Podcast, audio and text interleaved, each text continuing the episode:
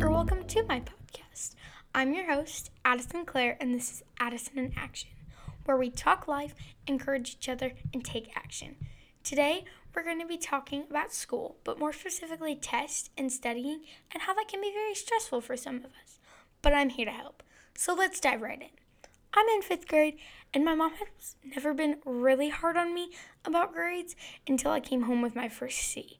I'm part of choir and other extracurricular activities, so me and my mom made a deal that if a report card came home and I got a lower grade than a B, I would be pulled out of one of those three extracurricular activities. She A knew she could expect more from me, and B was preparing me for middle school. But, but don't worry, I haven't been pulled out of any of those yet. So I started getting really stressed when the day of the test came. I would get really hot and feel like I would fail. So that so I wouldn't be fully focused and that affected my grade. I was also scared to ask my teacher for help all through school.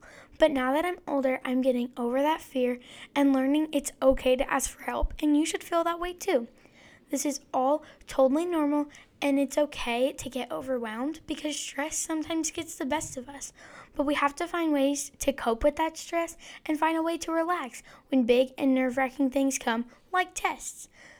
The first way to take action would be to not procrastinate studying. In other words, don't wait until the last minute and do a little studying each night so it doesn't feel like so much the night before the test. It causes one, more stress for you, and two, it'll cause you to forget things the day of the test.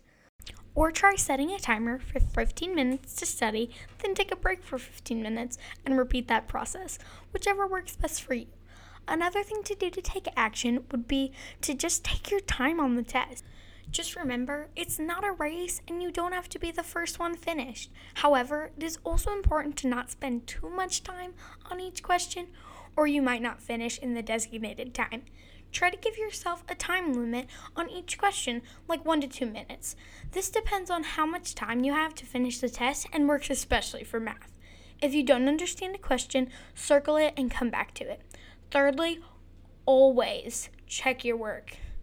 We all make mistakes, so we want to go back and check those so they don't drag our grade down, especially if you take tests with bubble sheets because you want the colored bubble to match your answer. If you're like me, you make the smallest mistakes a lot, especially during tests, and it costs me points off the score sheet. So, checking my work is one of the most helpful test taking strategies, in my opinion. Last, but certainly not least, just breathe.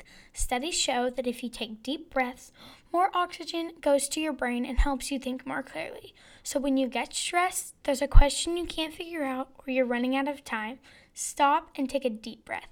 I hope these suggestions will cause you less stress and help you ace your next test. Thank you for joining me today. Make sure you stay tuned in next Friday, and I'll see you guys next episode. Bye.